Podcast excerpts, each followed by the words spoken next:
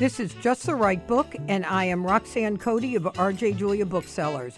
I hope to bring to you some of the very best nonfiction authors, conversations you want to hear about the books you want to read. Anna Quindlen has the uncanny ability to write about what has been rattling around in our own brains. Having done this for 21 books, making it seem so easy to do She's conversational, appealingly unadorned. We could do that. Ha. It's like watching a modern dancer without understanding they took years of ballet. But in her latest book, Anna reminds us we can write. Maybe not best selling Pulitzer Prize winning writing like hers, but nonetheless important, connective, and potentially life changing, at least for us and those in our lives. Her latest book, Write for Your Life, reminds us why it matters, how we can start, and what it could mean. Anna, welcome to Just the Right Book. Thanks. It's so good good to be with you, Roxanne. Always in person, on podcasts, whatever oh, medium. you're so sweet. You know, I was thinking about, and we'll talk about a little bit later, that when I think about your columns, like particularly Life uh, in the 30s, right? Because I lived in New York in those years. I'm a little bit older than you, but basically, and and it made me realize that people must think they know you. You know, they must just people, assume they know you. People do assume that they know me, um, and they're a little. They're always a little shocked to find that I actually take physical form. So they rear back and say, "What?" You know one of my favorite stories along those lines is um, I have a house in Pennsylvania, and I was sending a, a big box of books to a shelter for um, victims of domestic violence in Canada. Somebody had reached out to me, and I brought this big box of books in and put it on the counter. And the woman was looking at the forms I'd had to fill out to send it to Canada, and she looked and she said, Anna Quindlen, you know, there's a very famous writer by that name. And I said, yeah. And she said, oh, yeah. Oh, yeah. And, and, and you could tell she was thinking, there are no writers coming into the post office in Saylorsburg, Pennsylvania. Oh, my God. I love that. But we actually have met many times and do know each other. So yes, it, it's, yes. and it's great to, like, you know, Zoom, Zoom see you. Uh, so let's start with with um, you, call the writing that you're talking about civilian writing. And let's start with what's the most civilian of writing um, that most of us know diaries. And you open the book talking about the most famous of diaries, Anne, Anne Frank's, uh, written while she was in hiding uh, from the Nazis. Now, most of us when we think about the diaries we might have had at 13, we think of like flowers and and um, these kind of flimsy locks. And if they were discovered, we would likely cringe at the banality or idiocy of what we we were writing. But nonetheless, when you talk about Anne Frank's diary, which started as a diary, you feel that nonetheless that ought to motivate us. Absolutely, because first of all, Anne Frank is doing what writing can do for all of us. And by all of us, I mean not only writers, professional writers, but people who don't think of themselves as writers at all. And that is, it enables you to talk to yourself in a way that makes your life apprehensible to you. Mm-hmm. I mean, Anne Frank gets this diary on her 13th birthday. It is kind of a flimsy thing. It doesn't have flowers on it. It has plaid fabric on it. Mm. She names it Kitty. She personifies it and says, I'm going to talk to you in a way I can't talk to anyone else. So she's really talking to herself. And you talk about how if we looked at our own journals or diaries from from our girlhoods, we would cringe lots of Anne Frank's diary is about really quotidian things. Mm-hmm. I mean, it's about you know what they're eating and and and how badly everyone thinks she behaves and the footsteps and it's it's the reader who puts this overlay on the diary Mm. of saying, okay, she's writing about all these small things. And at the end, you know, and of course, most of us know Yeah. that Anne died in Bergen Belsen. And then her father pulled together the diary and published it. And so it's a useful lesson in saying you can write down the ordinary facts of your own life. And perhaps sometime in the future, someone will come upon that. And with that overlay of time, say, this teaches me something about living or prevailing. Mhm. I think it's a mistake to think that writing that's important is about mega subjects. And I particularly feel that as a female novelist, because uh, what we look at historically is that many male novelists tend to write about the big war, right? Yeah. war, um, co- horrible conflict, um, uh, whaling vessels, and so on and so forth. Female novelists tended to write about the small moments of daily life. I mean, that's what Jane Au- Jane Austen is writing about: men and marriage and money. Even Middlemarch, the small moments Yeah. of daily life. And I think Edith That- Wharton. That's where we learn to apprehend the world. Yeah. And those are the things that we can write about in journals and letters. So when I was reading this, I I often use my journal to sort of think through challenges.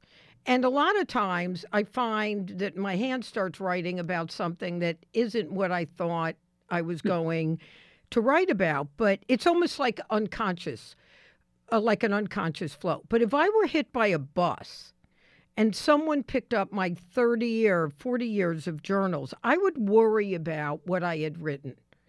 Um, and so when you think about journal writing, how do you advise people to balance that the benefit, you know, it's got these conflicting strands. One is the process for you using it to be reflective, to think about things, to learn about things, you know, all the stuff that you and I would know.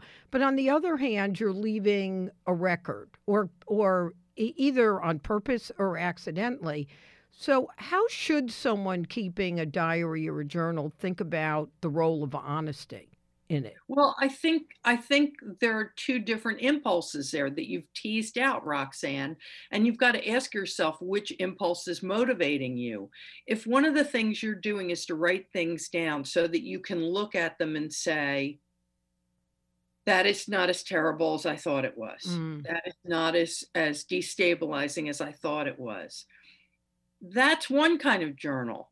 The journal that you might not mind your granddaughter finding in a box is probably in some ways a different kind of journal. So I think that you have to make a decision about what you want to put down on paper based on how comfortable you are with future generations reading it.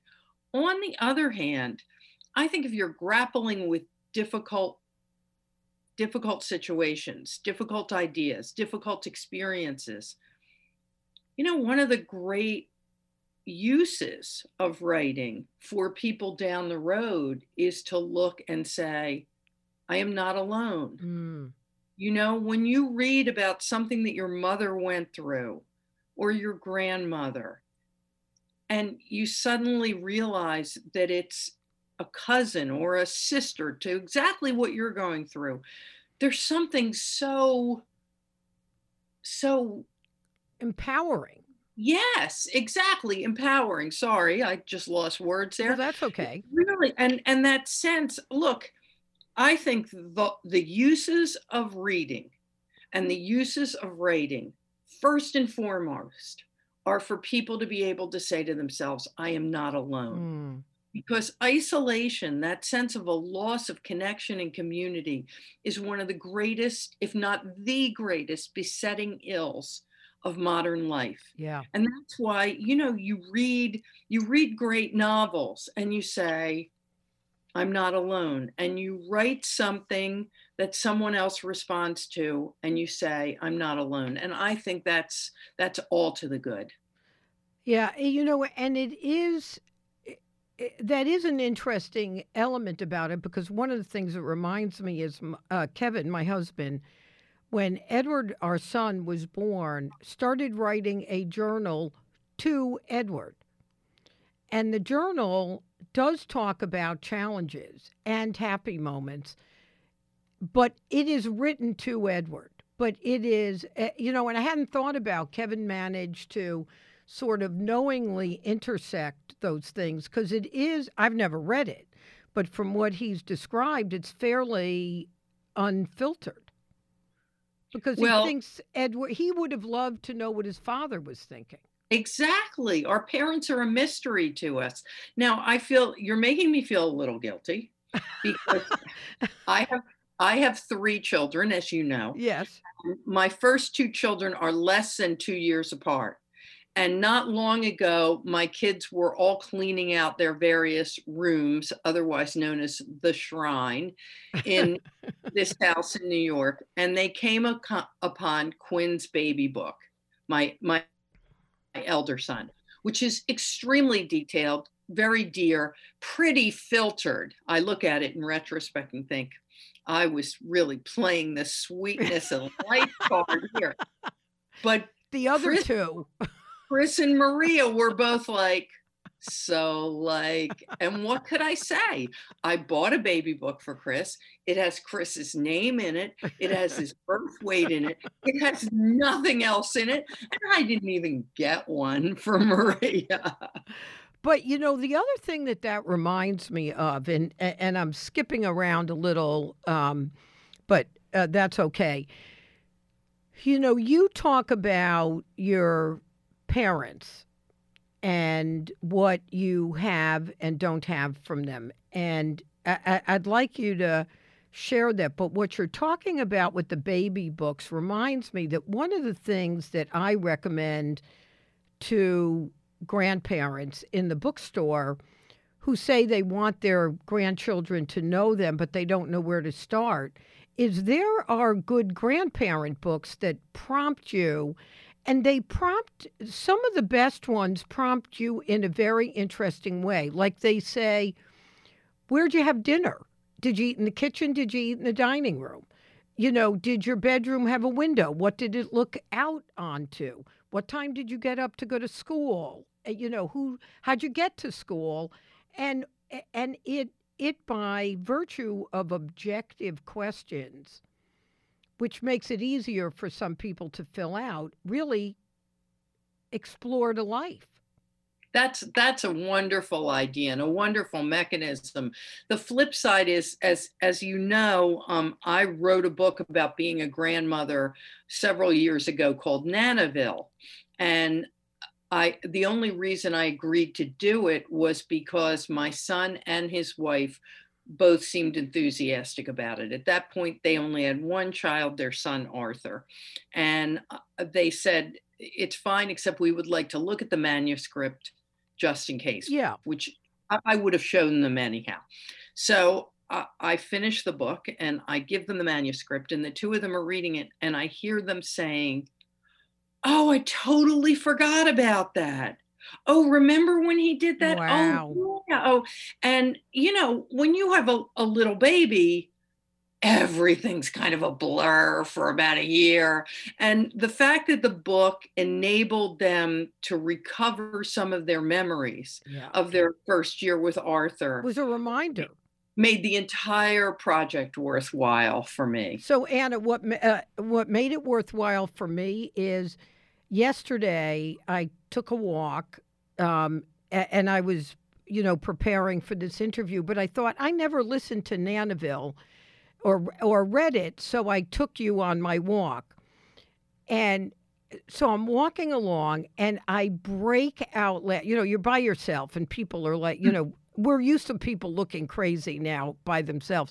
But please share the opening story because uh, I I was hysterical. I've laughed about it for 24 hours about you open the book with Arthur going, Nana, Nana. No, he says in a very sweet little voice with a hand on my leg, Nana.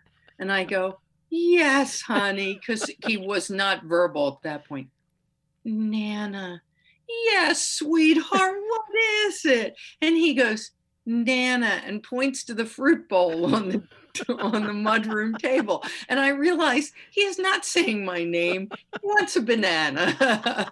and, and it was sort of this moment of realizing, okay, get over yourself. You're just along for the ride. Yeah, that was that was such a good what your line was that you're a supporting actor.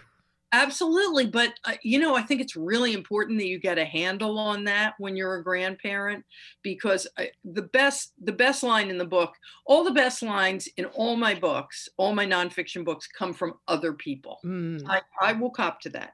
And the best line in that book is from my friend Susan Parent, yes, that is really her name, who's a teacher who, when I told her this whole story about how the kids weren't listening to me about something, finally said very sweetly, Did they ask you? And it Mm. was like a light going off in my head. And I was like, This is it for the duration. Did they ask you? And if not, hold your peace. You know, it's really it's a it's it's what what psychologists call a mediated relationship Yeah. means there is someone in between you and the other person and you know in a mediated relationship you better keep the mediators on your side or else you're cooked Well, and you know, not to get even further off the point, but the other good point. In fact, I'm gonna I'm just gonna now send the book to a bunch of friends who are grandparents. But the other thing that I thought was smart is you talked about not being co-conspirators with your grandchild. Like, don't tell mommy or don't tell daddy. It's like, of course they're going to go tell mommy and daddy, and now you've like derailed the whole triangle. Or- or sometimes they come to you with stuff arthur the other morning um, and i were having breakfast together and he said nana now that i we had we have breakfast together before anybody else is awake nana now that i've had my cereal can i have some chocolate from my easter basket and i said i am not authorized to allow you chocolate i am not authorized that is not my job I said it's got to be mommy or daddy I cannot give you chocolate. Despite all of those wonderful stories about how the grandparents let you do things that the parents would never let you do. Uh-uh. No, no.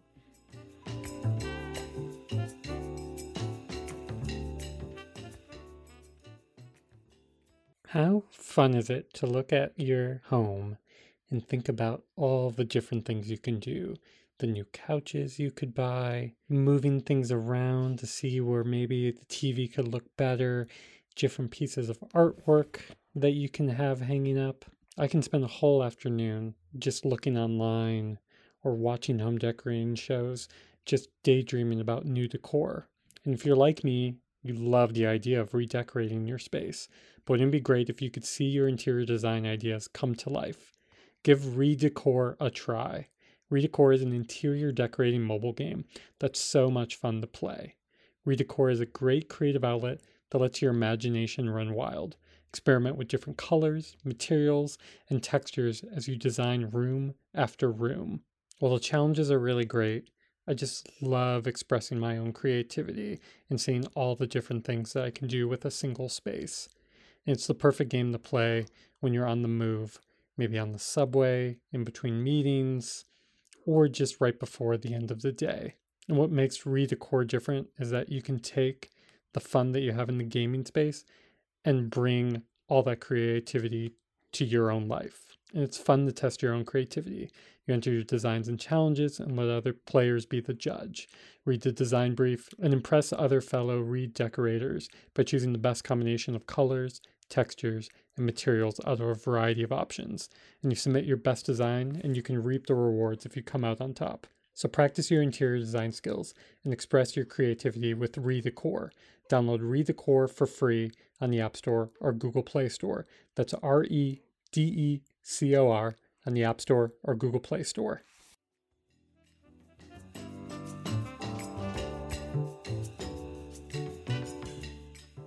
Uh, so one last thing um, on diaries that I thought about uh, when uh, you know I was talking about the journal. that uh, where I look like a troubled, you know, pathetic woman. But the other thing that I discovered, we moved out of the house that we had lived in for 30 years. I had a Peanuts calendar from my senior year in high school. And I wrote I wrote one or two sentences in each day's box, hardly skipping a day. But what I realized is in there, I met my husband of 52 years in my senior year. And there on a day in the little box for over Memorial Day weekend in 1967, it says, met Kevin Coady. Okay, may I say that is a family heirloom. Come on, that is a family heirloom. You know, a Peanuts calendar. Yeah, but but that little bit of writing. I mean, I I was talking to a woman who told me she has a diary that or a journal that says on the front page an attitude of gratitude, and she only writes on it in it on Sunday mornings. Mm. And she writes a couple paragraphs, and the paragraphs are always about something specific that happened in the last week that she's grateful for. And every time I hear someone say, I don't have the time to write or I don't have anything to write about, I think about that woman and think, one morning a week, a couple of paragraphs. And she said she's been doing this for six or seven years. And she looks back now on the early ones, and they really make her remember the most important stuff of her life. And yeah. that's the point of the exercise. Yeah. So one of the um, this is this is now moving on to the power of writing. So, two of the most inspiring and eye opening books that I have read are Mark Salzman's True Notebooks about teaching a writing course in LA's Central Juvenile Hall, a lockup for violent teenage offenders. And I couldn't keep it to myself. Essays written by Wally Lamb and women who had been incarcerated in the York Correctional Institution here in Connecticut who had been his writing students uh, when he taught at the prison. And you talk about Erin Gruwell and her program at Wilson High School in Long Beach, California, called the Freedom Writers. Th- these stories that I think we're just beginning to understand about the power of writing. Talk about what, talk about Erin's program or any element of how bringing writing to people who ne- absolutely never thought of themselves as writers can do? Well, first of all, there's that sense of competency, right? So Erin walks into this classroom in, in Long Beach, California. She's a new teacher, so they've given her the group of kids that are considered unteachable. Some of them have learning disabilities. Um, some of them have been failing out of school. Some of them have already been in trouble with the police. And her attitude is if she can get them to write every day in these journals, that it will give them this sense of competency. And she throws away the usual suspects. Okay. She throws away spelling, she throws away punctuation, yeah. she throws away grammar. She just lets them vent. They all think she's absolutely out of her mind we can't write, you know, and they fight her on it. And she says, you know, write about this and write about that. Over the course of four years, they become so adept at writing about the horrible difficulties in some of their lives that it becomes a book that winds up being a Times bestseller called The Freedom Writer's yeah. Diary. So, at a threshold level, they get this sense that they're so much more competent than anyone has ever suggested. At another level, they get the sense that they can speak the unspeakable. Mm. So, a, a, couple of the the students who have been sexually uh, assaulted in a variety of ways, not right away, but as the years go on, write about that. Students who have been ashamed of the fact that they are worried about being deported because their parents have no papers. Write about that. Students who have actually, you know, gotten in trouble with the law, and there's one boy who writes about his shiny new gun. suddenly it seems that nothing nothing about their lives is out of bounds if mm-hmm. they're willing to take a look at it and that's so powerful and the end result with Erin's students is that they do so much better after graduation than anybody could have ever expected. I mean, there's one who who talks about how much she hated to write and how terrible she thought it was and how she fought Miss Gruwell on it. And she's writing those recollections at the same time that she's preparing for the oral presentation for her doctorate. Wow. So so it it just it lifts you up. I mean, t- look, people people don't write because they're intimidated by it. And one reason they're intimidated by it is because it's about confidence. It's about standing up and saying, yeah. Hello, I have something to say and you should listen to it. But for people like that, for people like Wally Lamb's students or Mark's students or Erin's students, having someone say, Do you have something to say? I'd like to hear it is so empowering because mm-hmm. they feel that nobody has ever wanted to hear what they have to say. Yeah. And and yet you talk about in the book how the way we teach writing in schools and this is not this is not um, we're not condemning all writing teachers there are obviously incredibly talented writing teachers out there but this this drive towards grades or common core testing even if it's not to get into college is driving a way of teaching writing that you talk about is upending their ability to write, their interest in writing. So explain to us what it is they're doing and what it is they could be doing and maybe along the way you'll recite for us your first poem. um, the problem is they're not teaching writing. Yeah. And and as you said, this is not dinging teachers. No. Nobody nobody genuflects to teachers like I do. I as I say in the book, I am a writer because of teachers, because of the positive reinforcement I got from them. But between standardized testing, standardized curriculum, and parental pressure to teach students something they can use, writing as a discursive creative exercise really falls by the wayside. The National Writing Project, which has been working on writing in schools since the mid 70s, says that since the Common Core came into practice, the kind of uh, writing from the heart, from the soul, has been almost completely obliterated in most schools. And what's called writing is uh, there were three main causes of the American Revolution uh, uh, identify and describe. So it's like three sentences that call for no creativity or no personal thought at all.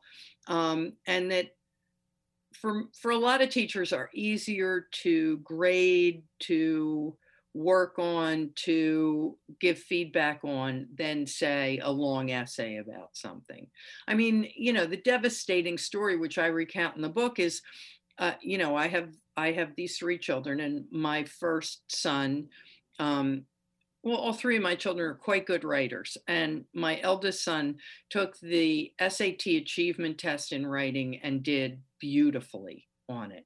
And two years later, he's at the breakfast table with his brother, who is now a young adult novelist and a music journalist and is so creative and and he's sitting with christopher who's getting ready to go take the same test and quinn says to him whatever you do christopher don't be creative mm. And what he's saying is, here's how they're going to score you, dude. Intro paragraph, three body paragraphs, conclusion. Nothing, nothing jazzy, nothing, you know, don't don't be quoting Gandhi or Led Zeppelin or anything. And it just made my heart sink to think yeah. that's how kids learn about writing because that's why kids don't become writers because that's an exercise that's so dull and so contrary to the voice of your soul that why would you put in the effort to do it? Yeah, and and I do think coupling it with what we talked about with um, Erin or or Mark or or Wally's students is there's something about the writing of something that comes from you and physically converting it to a piece of paper that can be read that all by itself is self enhancing. Yes. You know, and I hadn't never, I hadn't really thought about that, Anne, until I read the book. That the physicality of it, you know, what in in a minute we'll talk about writing versus typing, but it as I'm listening to you, it makes me realize that, that that's kind of audacious, right? I'm thinking I'm nobody. I'm thinking I can't write, and now a teacher's saying, write whatever you want. Right. But it it it does two competing things at the same time which is the magic roxanne. You you think about it and you pull your thoughts together and you put it down on the computer screen or on paper. And it not only elevates it sometimes it diminishes it so that when you're writing about something that rocketing around in your head seems like an enormous source of anxiety on paper you look at it and think hmm. oh that's not so bad. Yeah. And so so there's that ability to give you perspective on it that you don't have when you're just thinking about it. Yeah.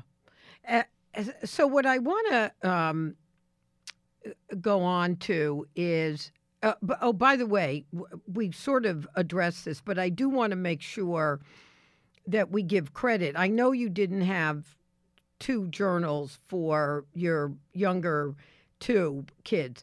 But you do say in the book how you bundled up all of your books for each of your three kids, understanding it was your last will and testament to them. Well, it's true. I mean, one of, one of the reasons that I want people to write is so that after they're gone, their children can pull a letter out of a drawer and say, she lives. Yeah. You know, she lives. And I'm a very lucky woman because my ace in the hole is I've got this entire shelf.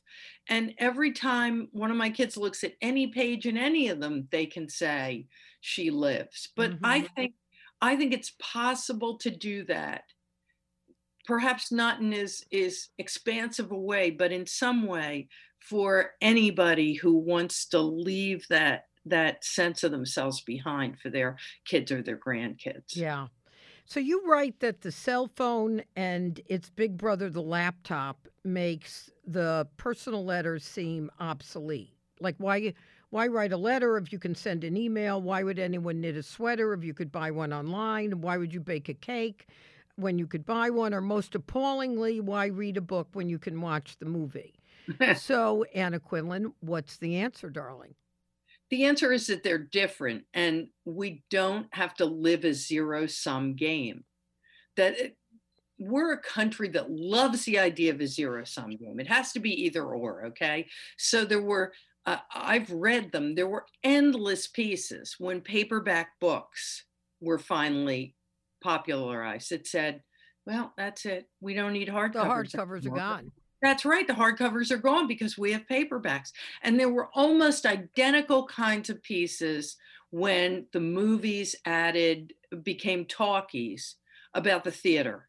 Well, people, you know, why would you go to the theater to see a long day's journey into night when you can see the movie? And the truth is that various forms of the same thing can exist and can answer different people's different needs. Mm. So, you know, knitting a sweater is time consuming and the sweater that results may not look exactly like the sweater that you buy in the department store but every time you look at it you think i made this. Yeah.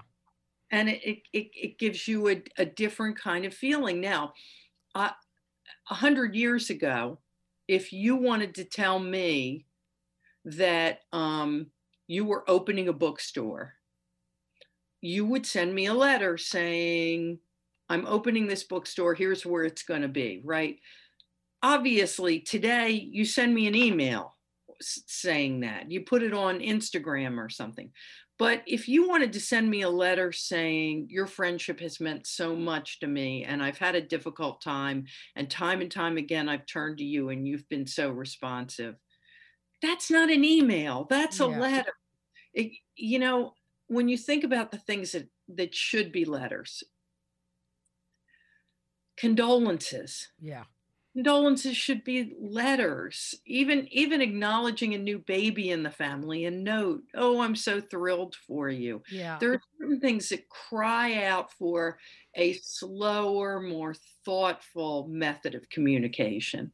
And anna don't you think i mean i think about when i was at camp one year you know when you get a letter from your sister or your parents or you know this is like a thrill and I don't think that thrill is any different. It might have even gotten magnified because of its uniqueness.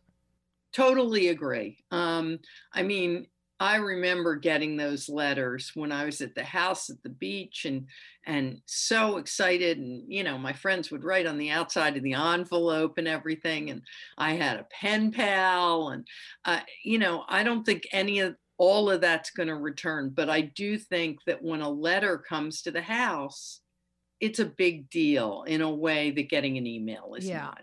I'm still pretty good. I'm not, you know, every once in a while I've seen myself write an email condolence note, but uh, I feel like I know when my parents each died, those cards and letters I got in the mail, I've saved them all. I still have them in the file cabinet. Because they t- they do tell a story about my parents. Yep, absolutely. You know, they totally do. But you know, the other part of the letter writing is I thought about it this morning. There was an article in the New York Times about Richard Goodwin and Doris Kearns Goodwin, um, who were respectively speechwriters, renowned um, biographers of presidents, and they actually had a letter that Richard Goodwin had worked on with Lyndon Johnson announcing uh, the war on poverty. And you saw the the shaping of the conversation as Lyndon Johnson wanted to talk about it. And in fact, Doris Kearns Goodwin is quoted this morning uh, as saying, Oh, how I love old handwritten letters and diaries, she enthused. I feel as if I'm looking over the shoulder of the writer. History comes alive. So, what's the absence of all of this going to do to our sense of history? How are we going to write biographies in the way that they've been written? I honestly don't know. I think it's potentially devastating. I mean, it was so interesting to talk to Julia Baird, who wrote a brilliant biography of Queen Victoria. Oh, I love that I it's, love that book. It's so good. But she almost gave up the project because she couldn't get access to the letters. Yeah. She knew that the letters were really half the game, if not more so. And when she finally got access to the letters, she says it's not only what's in the letters, it's looking at her handwriting and seeing the times when she clearly is writing really quickly and the handwriting gets really messy. And sometimes she's sort of punching up the paper. And that gives you this very three dimensional feeling about the woman. And then you think, what will we have? I don't know. I mean, Mary Gordon posits in the book that there won't be any more of what we call the papers of famous writers, which are the manuscripts with all the scribbling on them, the crossing out, all that. She says all of that will be sanded off inside mm. the computer. The, the, the manuscript will never leave the computer until it becomes a hardcover book, which means all of those iterations will be lost inside the computer. And I think that that's a real possibility. Yeah. I mean, and- look, we just finished four years of a presidency during which the president never wrote anything. he famously doesn't write things. Yeah. Right. So, what's what do we have? What, for- what, what do we have? What what's there to hold on to? Good question. And you know, you talk about the Queen Victoria biography, which I loved on the same token, the biography that Robert Massie wrote about Catherine the Great, she had like 11 journals that that survived that he had access to journals. And it's not just biographies. I mean think of all the writers where there's a book like the letters of edith wharton the letters of james joyce yeah. the letters of ernest hemingway. Again uh, i i just don't see us doing you know the emails of alice mcdermott eh, well, I'll be I'll, I'll I'll be curious about that. But so we've been talking a lot about civilian writers. I, I want to talk for a minute about professional writers, or actually any writer. So a lot of times, and I, you know, I've stood next to thousands and thousands of authors as they've signed books, and I've listened to our readers ask writers about how they get started, you know, what to do, so eh, I, am going to package these all into one sort of uh, run on sentence. Um, waiting, a lot of writers want to wait to get it right, that it needs to be perfect. They're trying to figure out the right time of day. They're waiting for an inspiration. That if it's hard for you, you're probably not a good writer. Or, um, despite the inspiration of Mary Wellesley, who published her first novel at 71. I even missed that deadline. Um, it, that you can start whenever. Even even Anna Quindlen wasn't 38. Was only was 38 when she wrote her first novel. Or as you say, just get your butt in the chair. So what is the advice for people who want like a checklist for them to start writing? There isn't a checklist. Like it's like saying what's a checklist for raising children? or what's a checklist for a happy marriage? You know as i say in the book the way to do it is how you do it. So you know people talk all the time about how they go to Starbucks and they sit there and they write in Starbucks. If I wrote in Starbucks, those 21 books would not exist. I cannot do that. I have to have a desk that is set up in a certain way. No, uh, uh, I don't mean to suggest that it's clean and neat and tidy, but it is my desk with my computer on it. Um, that's where I write. Um, I usually write the same time most days. Um, I do not try to get it right. Um, I, you know, as I say in the book, don't get it right, get it written. That's I just try to get words on the page.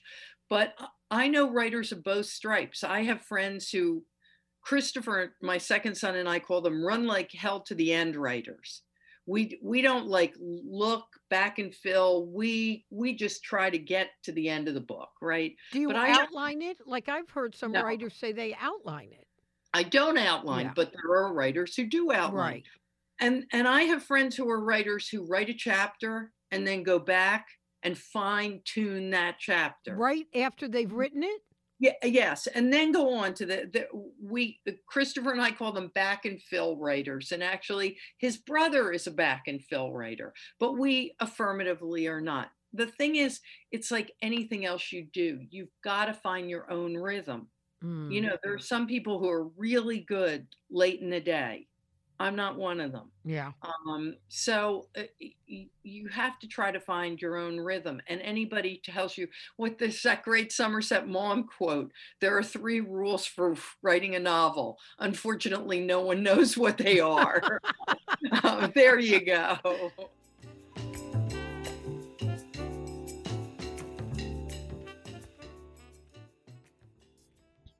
Our next partner has a product I use literally every day. I started taking AG1 because I just always forgot about taking my pills and vitamins, and I wanted a supplement that actually tastes great. Now I've been on it for about a couple weeks and I love it. Doesn't taste like it's super healthy, has a kind of mild tropical taste that I actually look forward to each morning. So, what is this stuff? With one delicious scoop of AG1, you're absorbing 75 high quality vitamins, minerals, whole food source superfoods, probiotics, and adaptogens to help you start your day right. This special blend of ingredients supports your gut health, your nervous system, your immune system, your energy, recovery, focus, and aging. Why do I consume it? I'm always on the go. And having something that I can mix together really quickly into a provided bottle is just the easiest way for me to take in the vitamins that I need every day. And not that I'm the most healthiest eater, but I do focus on what I consume. And the fact that it contains less than one gram of sugar, no GMOs, no nasty chemicals, or artificial anything while still tasting great is really important to me. And it supports better sleep quality and recovery, as well as mental clarity and alertness. And I think that's the best part about Athletic Greens that it uses the best of the best products based on the latest science with constant product iterations and third party testing. And it costs you less than $3 a day. You're investing in your health and it's cheaper than your cold brew habit. And as I said, I care about where my food and everything I consume comes from. And Athletic Greens is a climate neutral certified company. In 2020, AG purchased carbon credits that supports projects protecting old growth rainforest. And for every purchase, they donate to organizations helping to get nutritious food to kids in need, including No Kid Hungry here in the US. So, right now, it's time to reclaim your health and arm your immune system with convenient daily nutrition. It's just one scoop and a cup of water every day. That's it. No need for a million different pills and supplements to look out for your health. To make it easy, Athletic Greens is going to give you a free one year supply of immune support and vitamin D and five free travel packs with your first purchase. All you have to do is go visit athleticgreens.com slash writebook.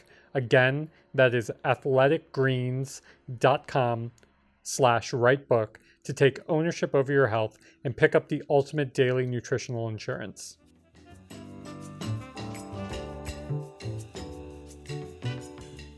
But you know, Anna, the other thing that you talk about, I believe you talk about it in the book, is that it, n- nor is it easy or fun for you to write. I hate writing. Yeah. I hate it. I really, really hate it. So why Um, do you do it? What what's the what's well, the push? I, I used to be glib and say contractual obligation. Yeah, but that's not the answer. And, and given the fact that both my agent and my editor right now are like, we want the draft of the new novel, I'm sort of feeling contractual obligation. Yeah. Um, and sometimes I say the mortgage has got to get paid. And I, I don't want to underestimate the extent to which many of us do this as a job. Yeah. It's It's a job. bit you refer to it often as a business, particularly when you were a journalist. Yeah, but it's look, most days I get here, I sit down and I'm like, oh, okay. and I start to type. And every once in a while, I start to type. And then I start to type faster. And when I look up, an hour has gone by. Yeah. And I've been typing really fast that whole hour. And those are the days you live for. And that's why you keep on doing it. Yeah. So what I what I'd like to end with is is this Anna. Do you have the book handy? I do. Yes, I do. Okay, What- great. Would you read page 187? Uh, wait, is it 187? No. Uh, page 189. Because I think it summarizes um, it summarizes in such a beautiful way, Anna, both of you're a grandmother, a an eight year old, a person who always felt like they wanted to write. It's just exquisite. So You're talking about the one that begins with voice? yes, Okay. yes. So let's end uh, with that. Okay. Voice. Think of the word. The challenge for so many of us is that, in writing at least, it stands like an unfamiliar thing apart. Instead of honoring our own voice, the one that is so individual and specific, we think of writing in terms of other people's work. The great novels, or the beloved young adult book, the history text, or the legal papers, the clever lyrics of a favorite song, or the popular online postings. People constantly make the mistake of thinking that their words on the page should be the equivalent of dress up clothes, completely different from every day, a little stiff, a little remote, proper, mannered, a world away from the t shirt of ordinary talk. Naturally, words on the page may well be sharper, clearer, more specific than idle phone conversation or dinner table ramblings. The syntax may be cleaned up, the images made more resonant. But on the other hand, words on the page, certainly in a journal entry, usually in a letter, should carry the stamp of individuality. There are writers about whom people can say, even if her name was not on it, I would know she wrote it. Not everyone can have a voice that distinctive, but everyone has a voice. Reading your words aloud after you've written them is a powerful way to make this clear. I always do it discovered that a sentence is far too long by not being able to breathe through it, hear the almost audible clunk of what looked on the page like a braid of language, but to the critical ear is clearly a snarl and a knot. If you've gone wrong, tried in print to be something you are not in life, the phrases feel like marbles in your mouth. But if you've gotten your own voice down on the page, you will read aloud and think, yep, that's it. That's me. Fabulous. So just just so great. Um, you know, I, I I came away from it. I you know I would say that I can't write, and I couldn't write a novel or a nonfiction or whatever. But you know, this is a reminder that there isn't such a thing as you can't write. Right. You Everyone can, can you write. can write. You can write. You can write. You know, do you maybe not have grammar right? Do you not have, you know, the turn of phrase that feels exquisite? But everybody can write. And I, I, I think uh, I think Anna, you've just done a great job reminding us uh, in this book that we can and why we should. Why well, we should. You. Thank you, Roxanne. Yeah. So thank you for that. I realized I had a question I've wanted to ask you for years. When you wrote your last column and you were formally leaving the New York Times to write what I think was actually your second novel. Third. Third. But you wrote in the column, or I remember that you wrote in the column, that you were a little bit worried that writing fiction meant that you had to stick to the probable. I don't think I wrote it in the column. I think I wrote it in a piece about the difference between being a reporter and being a fiction writer. Yeah, so that appeared in the Times. Which do you like better? Um, it's not a question of which I like better. I still find writing fiction more challenging. Mm. And so it's sort of where I find my home now. But every once in a while, I just decide that there's something like this that's scratching away at the inside of my head. And so I go for it. Yeah. So we've been talking with Anna Quindlen, um, the best selling author of uh, what's 21 books. Her latest book is called Write for Your Life. Anna, thank you so much for joining us on Just the Right Book. Thanks, Roxanne. Thanks for joining us on Just the Right Book. Uh, please tell all your friends about it. You can uh, find us anywhere that you listen to podcasts on Spotify or iTunes. Thanks so much for listening. You've been listening to Just the Right Book with Roxanne Coady, brought to you by LitHub Radio. Produced by Roxanne Coady, Michael Selleck, Jonny Diamond, and LitHub Radio. Our editor is Justin Alvarez. The original theme music is by Kurt Feldman. You can subscribe to us on Apple Podcasts, Spotify, Pandora, or wherever you listen to podcasts. I'm Roxanne Coady, and thank you so much for listening. As a small business owner, you're juggling 100 balls in the air and don't have time to interview candidates who just aren't qualified for your role. LinkedIn Jobs makes it easier for you to find the people you want to interview faster and for free. Over the past few years, with so many candidates online, it can be a full time job just sorting through all the resumes and cover letters and ultimately not finding anyone perfect for the role. and that process is taking time away from doing what I really should be focused on growing my business. On LinkedIn Jobs, you can create a free job post in minutes to reach your network and beyond to the world's largest professional network of over 770 million people. Then you can add the job and the purple hashtag hiring frame to your LinkedIn profile to spread the word that you're hiring so your network can help you find the right people to hire. LinkedIn Jobs has simple tools like screening questions to make it easy to focus on candidates with just the right skills and experience so you can quickly prioritize who you'd like to interview and hire.